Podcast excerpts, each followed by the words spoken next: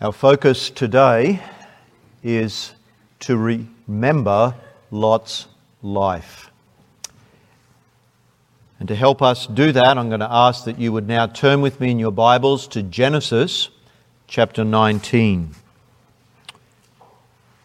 In this sermon, we'll be considering largely the first 14 verses of this chapter, and God willing, this evening, the second half of this chapter. But now, Genesis 19, follow with me as I read verse 1 to 14.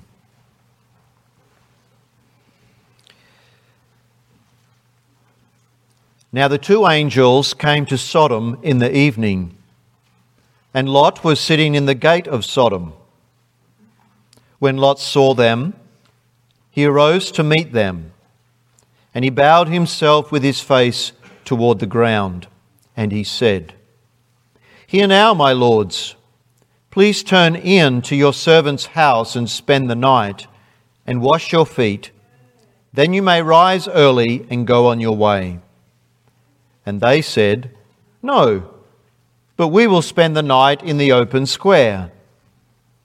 But he insisted strongly. So they turned into him and entered his house. Then he made them a feast and baked unleavened bread, and they ate. Now, before they lay down, the men of the city, the men of Sodom, both old and young, all the people from every quarter, surrounded the house. And they called to Lot and said to him, Where are the men who came to you tonight? Bring them out to us that we may know them carnally. So Lot went out to them through the doorway, shut the door behind him, and said, Please, my brethren, do not do so wickedly. See now, I have two daughters who have not known a man. Please, let me bring them out to you.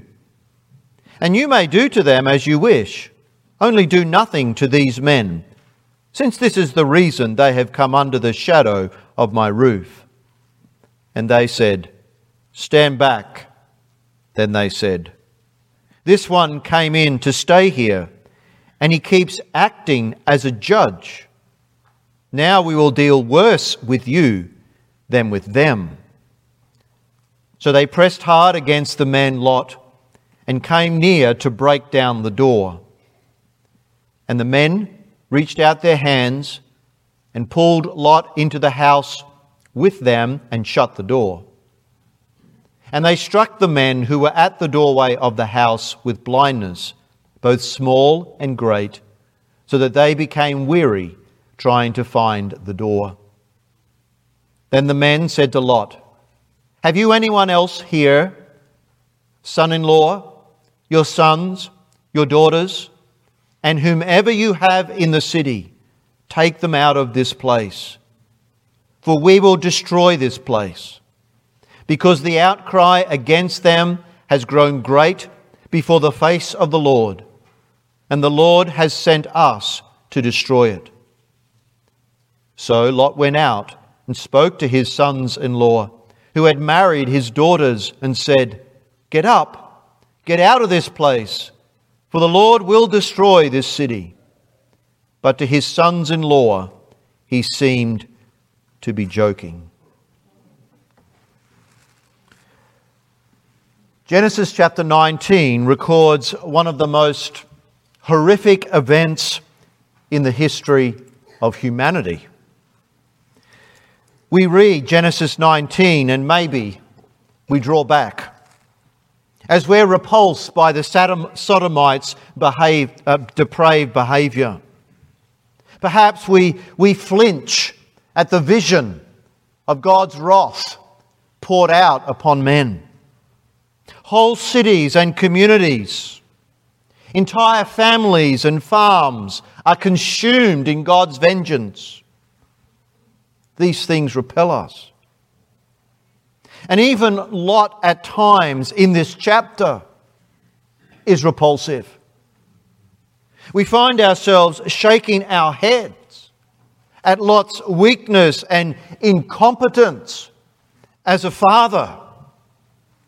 And yet there's something about Genesis 19 that draws us in.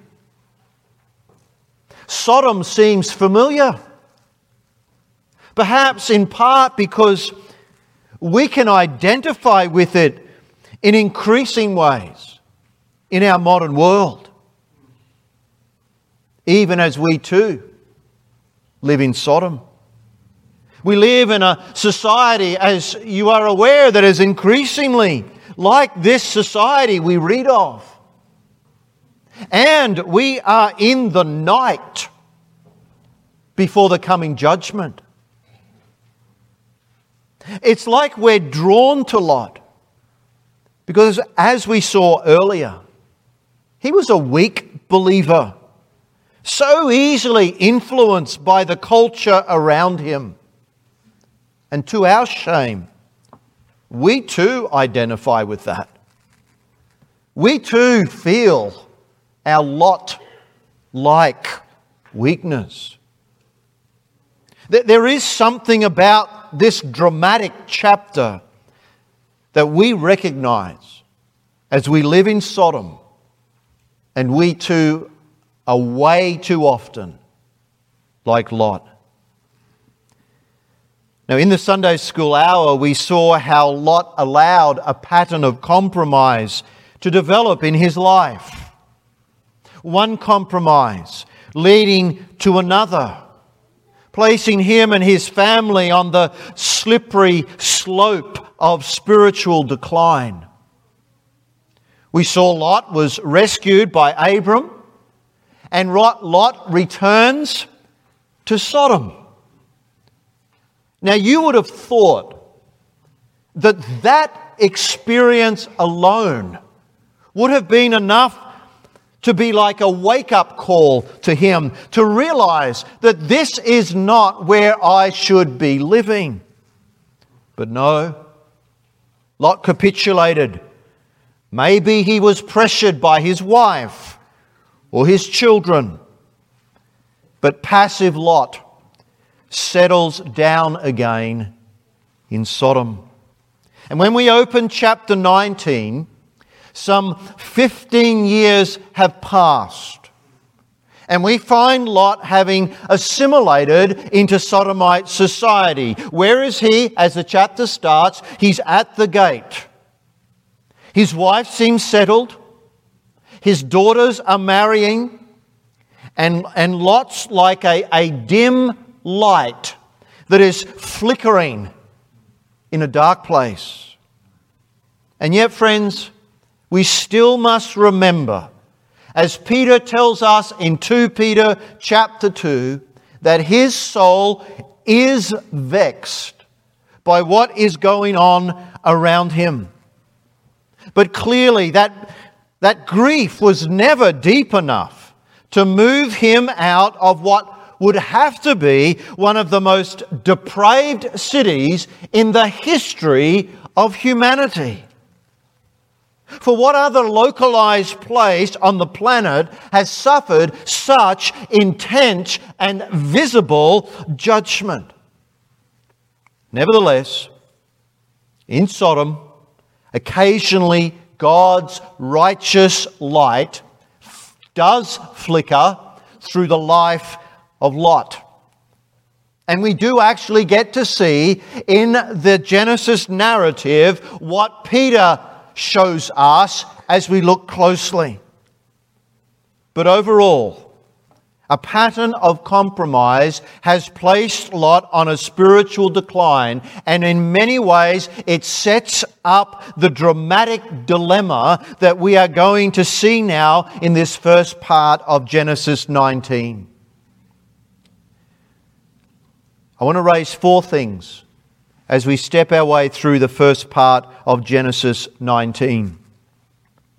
And the fourth thing, the four things that I'd like us to see will be these the visiting feet, the calling voices, the saving hand, and the pleading word. And if you recognize those headings, highlight something of the drama, the action of this story. Because as this chapter unfolds, it is indeed filled with much action. As the story develops, the, the drama accelerates. And it's almost like as we, we read this story and try and picture it in our minds, that we are transported before this huge screen and we're watching this drama unfold. We find ourselves almost like we're on the edge of the seat as the next scene unfolds and the, the next scene unfolds.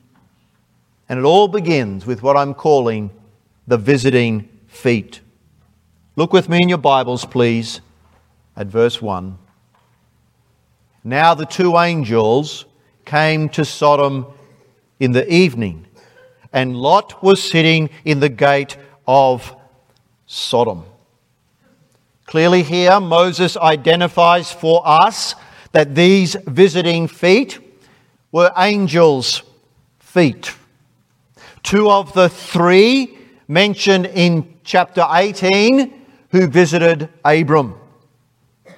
Now, why had they come from heaven to visit that region? Well, we have the answer to that question back in chapter 18, if we just go back into the previous chapter and read a couple of verses, it answers that question in verse 20, where it says in chapter 18, And the Lord said, Because the outcry against Sodom and Gomorrah is great, and because their sin is very grave, I will go down now and see whether they have done altogether according to the outcry against it that has come to me, and if not, I will know. Then the men turned away from there and went toward Sodom. But Abram stood still before the Lord. By the time they arrive in Sodom, it's already evening. We know from verse 1 Lot is sitting in the gate of Sodom. The gate was the usual place of, of business or commercial activity.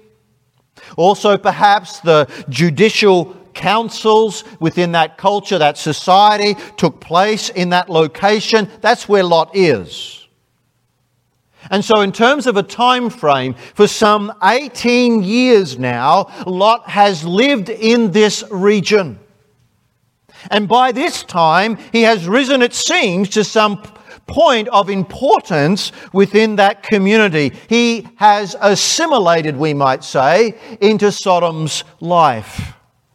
And as soon as he sees these visitors arrive, he responds immediately. And Moses seems to be careful to show us that. As verse 1 goes on to say, when he saw them, he rose to meet them, and he bowed himself with his face toward the ground and said, Here now, my lords, please turn in to your servant's house and spend the night and wash your feet. Then you may rise early and go on your way. And they said, No, but we will spend the night in the open square. But he insisted strongly so they turned into him and entered his house. In those couple of verses, we see he, he greets them with respect. He, he offers them what would be the, the standard Eastern cultural practice of off, offering guests hospitality. But see his response when they suggest just staying in the open square. That's their suggestion at the end of verse 2. But notice how strong Lot's response is in verse 3. He insisted strong, strongly, so they turned in to him and entered his house. Lot knew what that town was like.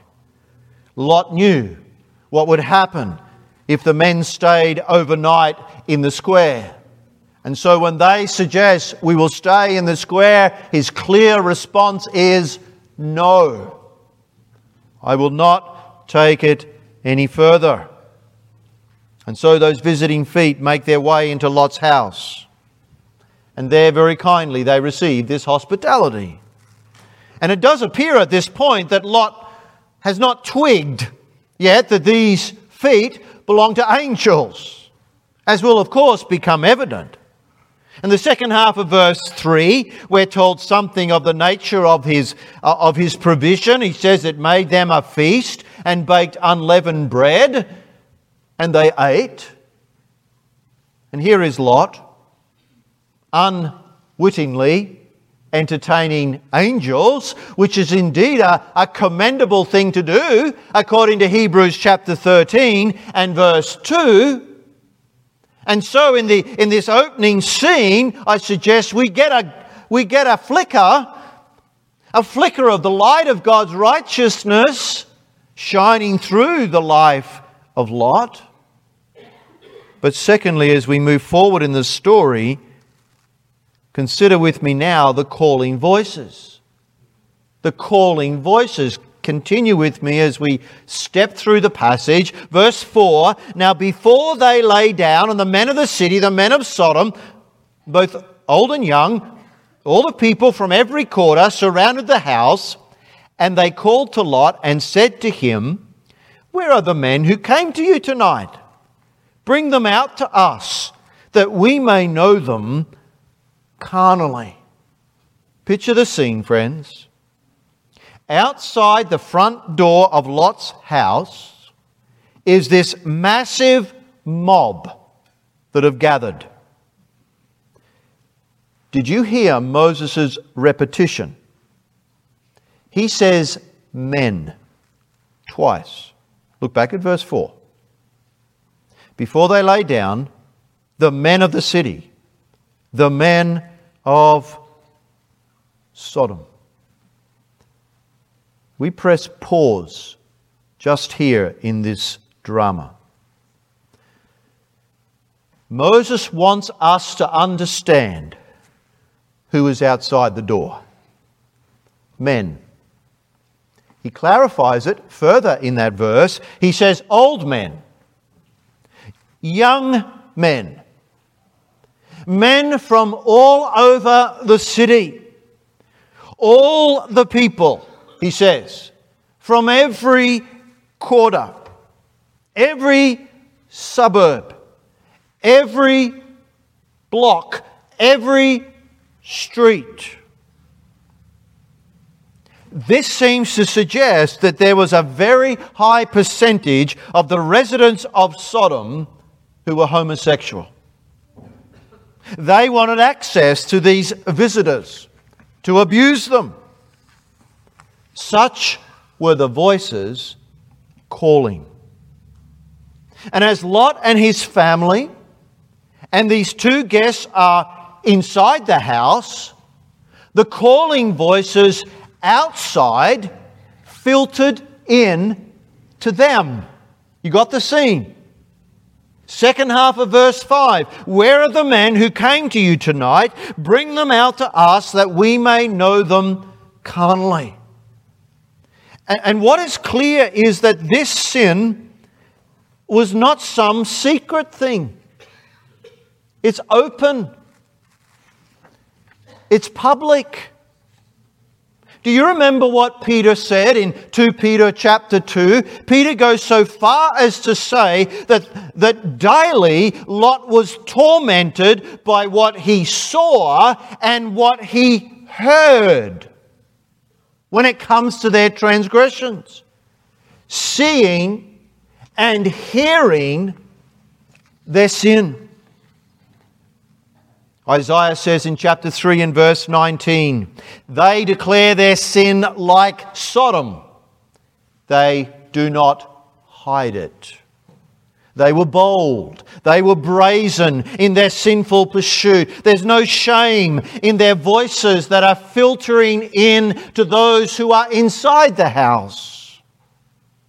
And brethren, we are living at a time when these voices are calling the lobby's voice gets louder and louder. It gets bolder and more brazen by the day.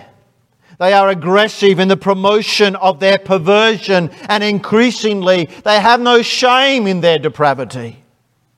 Increasingly, their voices are being heard in the nation's capital. Their moral agenda is more and more prominent in movies in advertisement, even the sporting field now. Now, in my country, I guess it's the same here. Political parties, big business, local libraries, sporting clubs have opened the door and welcomed them in. Oh, we'll raise your flag. And what is it that you would like? Come on in. Sodom's public square has come to 21st century Western society. But, friends, they are not content to stay outside. Their voices are calling outside the homes of the righteous, but they want access to our living rooms. They want access to our minds and to our hearts and to our morals. Their voices are calling out to our children. Nothing has changed. We hit play again in the drama. What will Lot do? You see, as tensions rise with the calling voices outside, what now? Back in the passage, verse 6. So Lot went out to them through the doorway, shut the door behind him. Now, friends, quickly grab your remote, hit pause. There is another flash of righteousness just there. Can you see? This is a commendable act of courage on Lot's part that he would turn the handle and that he would go outside the door. Can you see this man standing on his porch, determined to do what he knows is right? He goes to protect his guests. These men had come under his roof, and it was his cultural duty to protect them. It was a righteous duty to protect them. And in order to do so, Lot actually puts himself in imminent danger. He actually puts himself between the mob and his guests. We hit play again, and you listen to what Lot says in verse 7. Please, my brethren, do not do so wickedly. And here, as Lot begins to talk, we perhaps might just cringe a little bit. We get the sense that his courage is compromised by his moral weakness. Please, my brethren. Now, in a general sense, we could say they're brethren because they're his neighbours. But, but could there even be a sense in which he's trying to appeal to them and say, Look, I'm no real, really that much different to you. I'm one of you. My brethren, please Lot seems to be trying the nice approach, but it just doesn't cut it. If they could just be convinced that I am one of their brethren, that I identify with them, that I'm one of you guys, if I can just be friendly enough and polite enough, that will win the day with them. How naive. Lot's sentimental approach of cultural relativism could never work. These guys had an agenda. And yet, this sort of approach has been tried in our day, even by some modern evangelicals, to try to win the world. If only we can just be nice enough and friendly enough and identify with the culture and win the culture. Let's try and connect with them emotionally. Let's use music. That'll persuade them. Well, how has that gone? But again, friends, listen to Lot in verse 7. Please, my brethren, do not do so wickedly. Hit the pause again. Just notice that last part. Here, at least, Lot is naming their conduct wicked. He should be commended for that. He's not pandering to their rebellious lifestyle and giving in to it with just neutral, non offensive terminology. He's not trying to maneuver around it by clever little spin words. This was proud rebellion against God. And it's why Romans chapter 1 is so helpful.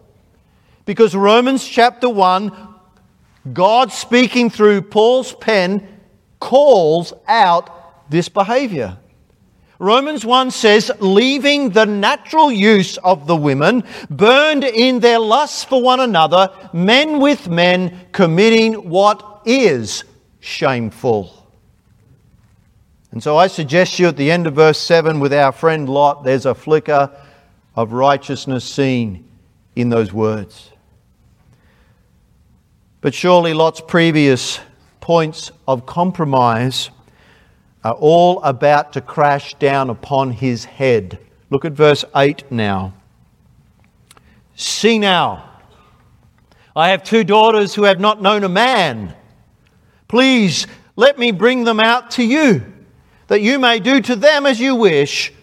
Only do nothing to these men, since this is the reason they have come under the shadow of my roof. I'm a father.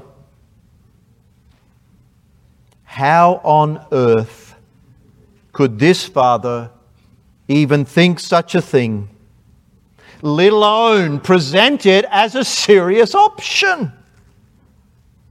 Has he been influenced by Sodom's values more than he even realized? He's in a great dilemma. Righteous Lot had made a number of unrighteous choices, and it all had come to this a dramatic dilemma. But this is one of his own making. You see, like us, we can bring upon ourselves so many of our own problems. Lot should have never been in that situation where he is advocating a gross sin to prevent another. And I think rightly, we are appalled by this. We are sickened by Lot at this point. I mean, this is so gross, we can't even speak about it. But, friends, if it wasn't for God's grace at work in us, this is who we would become. Here is a man of faith, yes, but weak faith. He has not been living expecting God's intervention. He, he doesn't even seem to be factoring that into his mind as a possibility. All he is doing is trying to negotiate and broker a deal. He doesn't appear to be a man who has lived a pattern of doing what is right and then just leaving the results to God. Many years before this, Lot entered Sodom, and now it almost seems like Sodom has entered Lot. He got himself into this mess because he had tolerated the accumulating effect of compromise in his life. Do not be deceived. God is not mocked. Whatever a man sows, he will reap.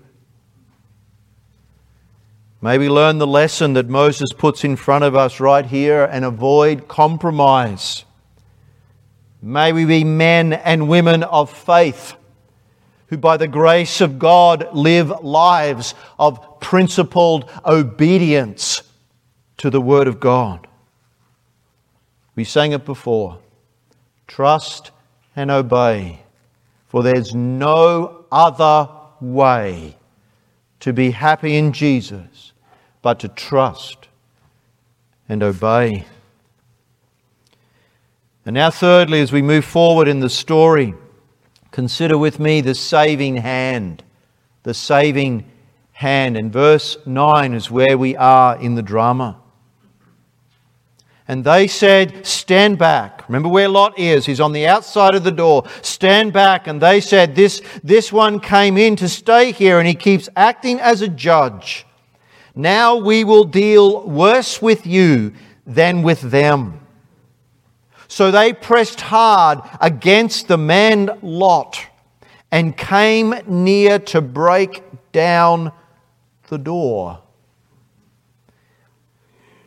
Lot's proposal to them about his daughters appeared to have gone down like a lead balloon.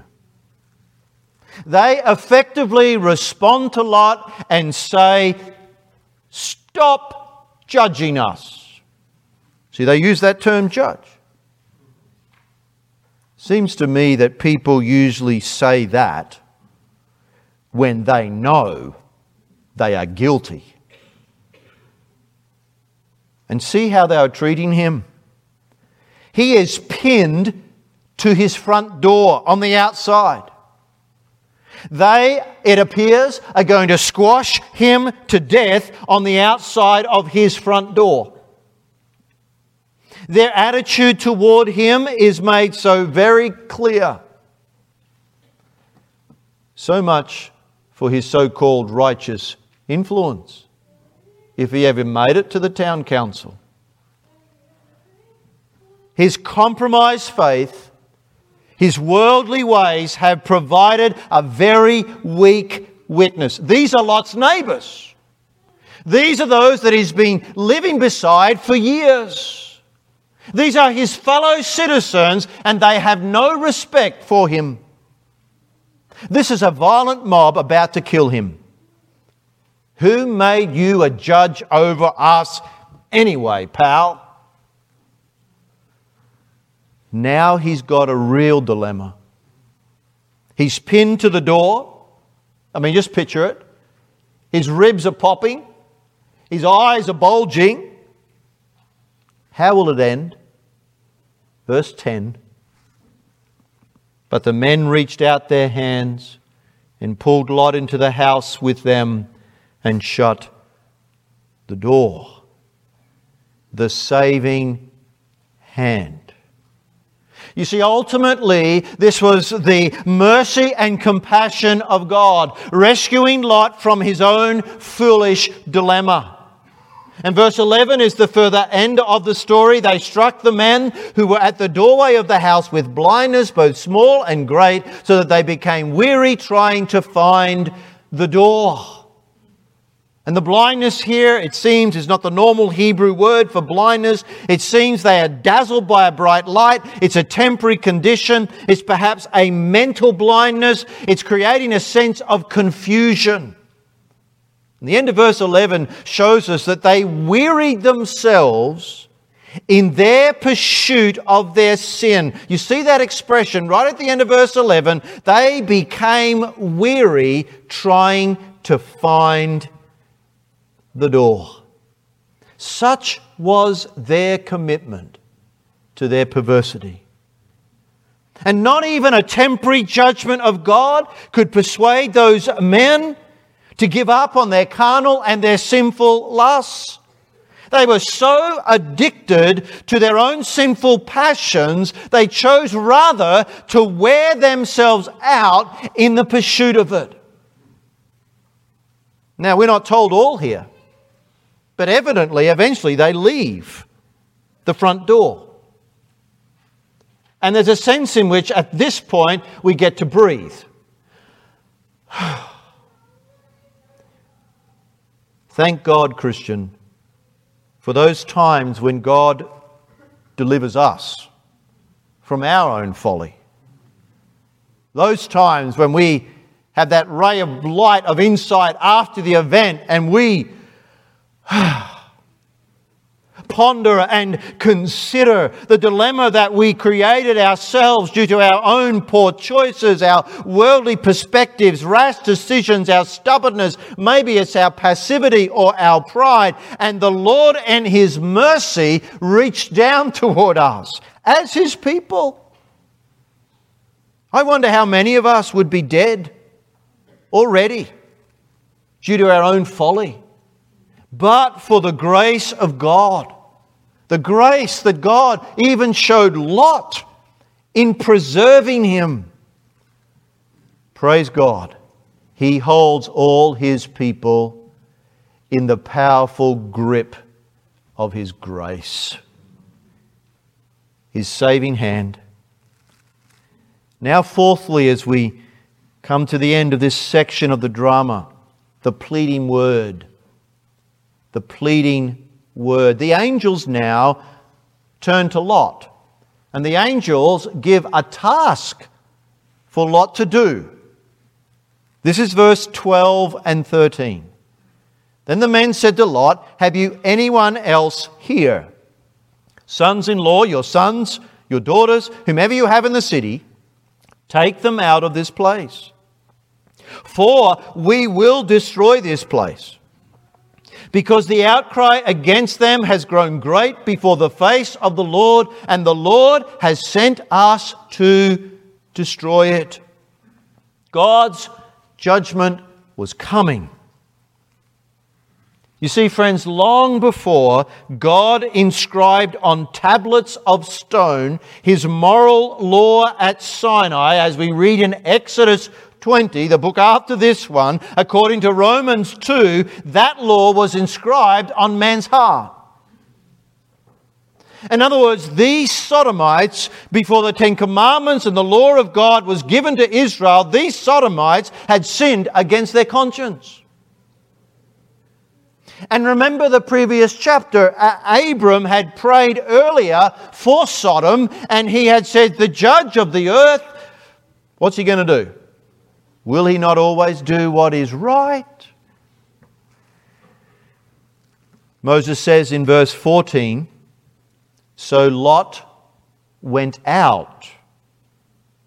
You see, presumably now the coast is clear outside the front door. Lot goes with a pleading voice. And we read that in verse 14, what he said to his family Get up, get out of this place, for the Lord will destroy this city. Now, friends, again, I ask you, reach for your remote and hit pause. Don't we see righteous Lot again? Lot is willing to run the risk of danger as he ventures into Sodom's dark streets to get to his family. Lot clearly here, at least to this level, shows himself to truly be a believing man. That is, he believes the angel's announcements. He's not thinking, well, this is some fanciful idea of God's judgment falling on this place. And yet, that is how many respond to the message that the day of judgment is coming. That's like some, some movie, it's some fanciful story. Just two weeks ago at home, I was preaching on the subject of eternity. And to my distress, there were young people who appeared to have written all over their faces. Yeah.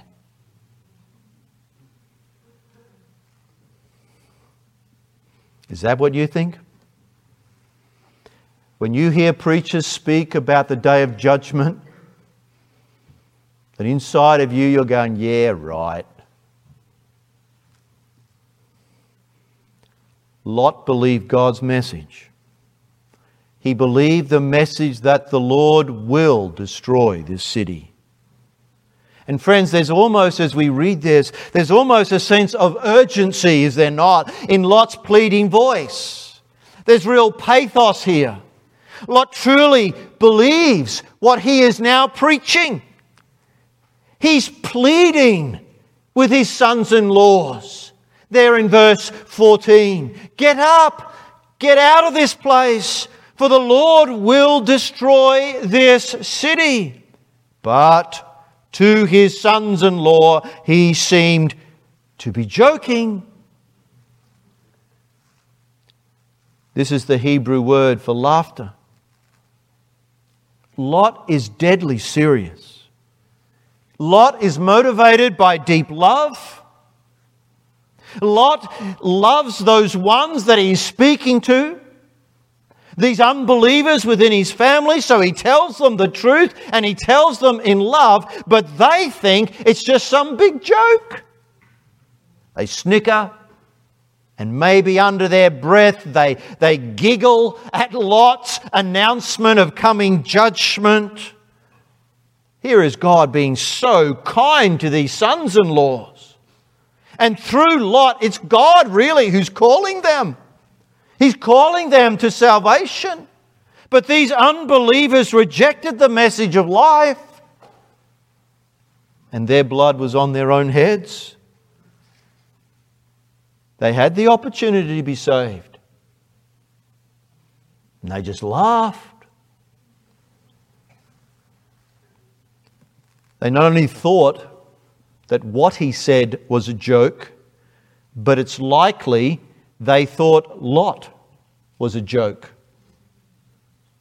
You see, due to his compromise over the years, Perhaps it was that Lot had failed to gain moral leverage with their conscience.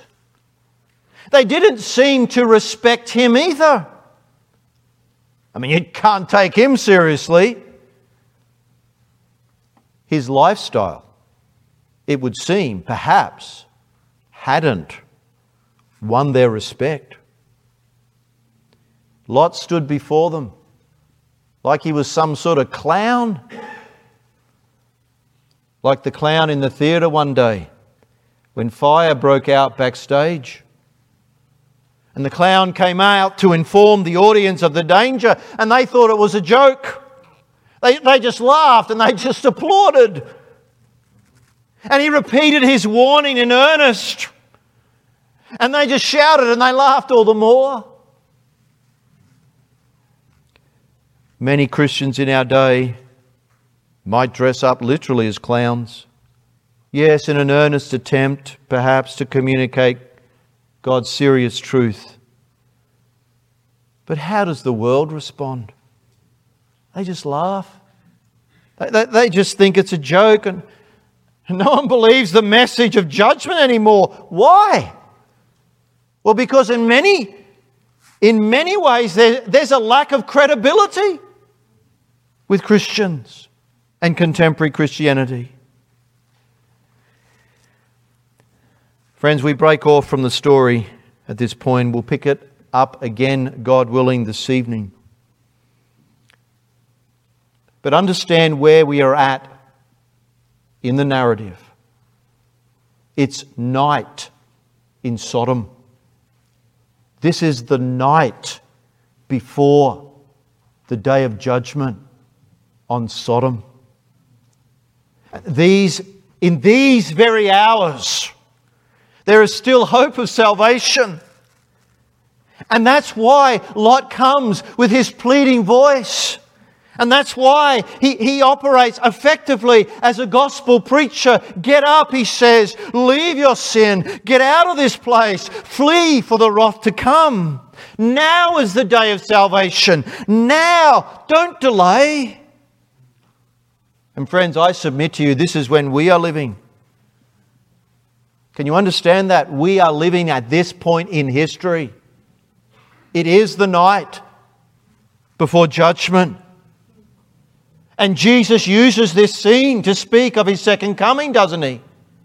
In Luke 17 28, he says, As it was in the days of Lot, they ate, they drank, they bought, they sold, they planted, they built. But on the day that Lot went out of Sodom, it rained fire and brimstone from heaven and destroyed them all.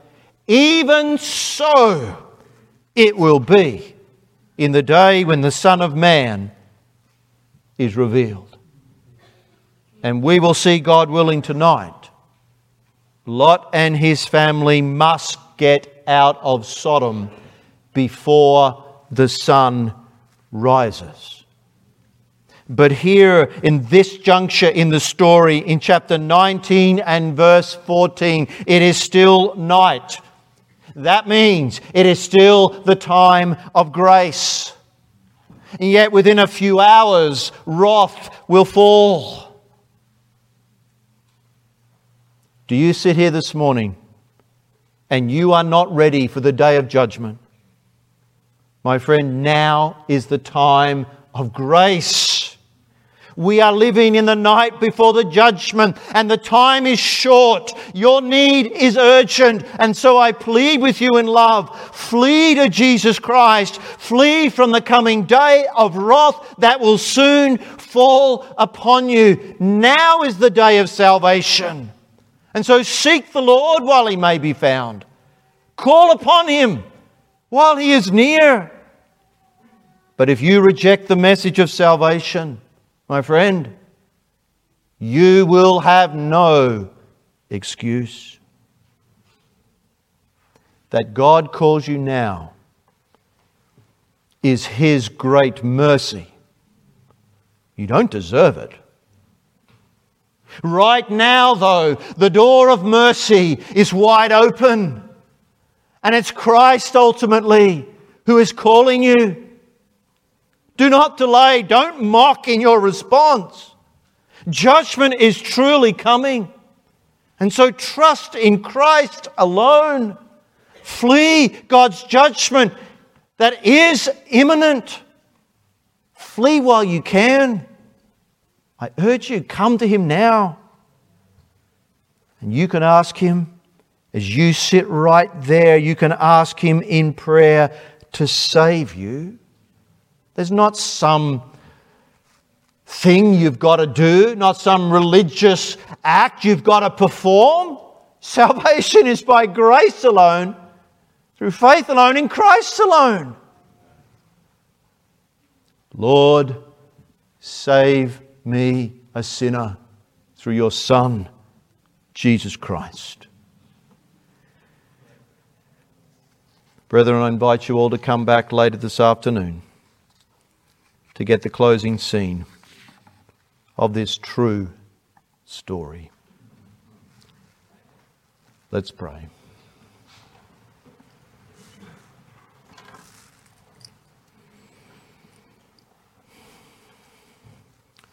We marvel, our God, that you are the one who is abounding in loving kindness, the God who is swift to mercy and slow to anger. And yet we also know that you are a God of justice and that your will will be done. Show your grace and your mercy, we plead. Oh, our God, we beg of you, sweep through this place by your Spirit and save those who are not ready for your judgment. Turn them to your Son and away from themselves. And we who are saved, O God, make us wise that we might be righteous believers, living where you have placed us, that we might indeed be faithful witnesses for the truth. Lord, that our words would carry weight, and that, Lord, that we might even see many, many in our families, many in our neighborhoods. Yes, many, Lord, even in this day of great ungodliness, coming to the foot of the cross and being ready for that great day. Bless your word to us and get all the glory. We pray in Jesus' name. Amen.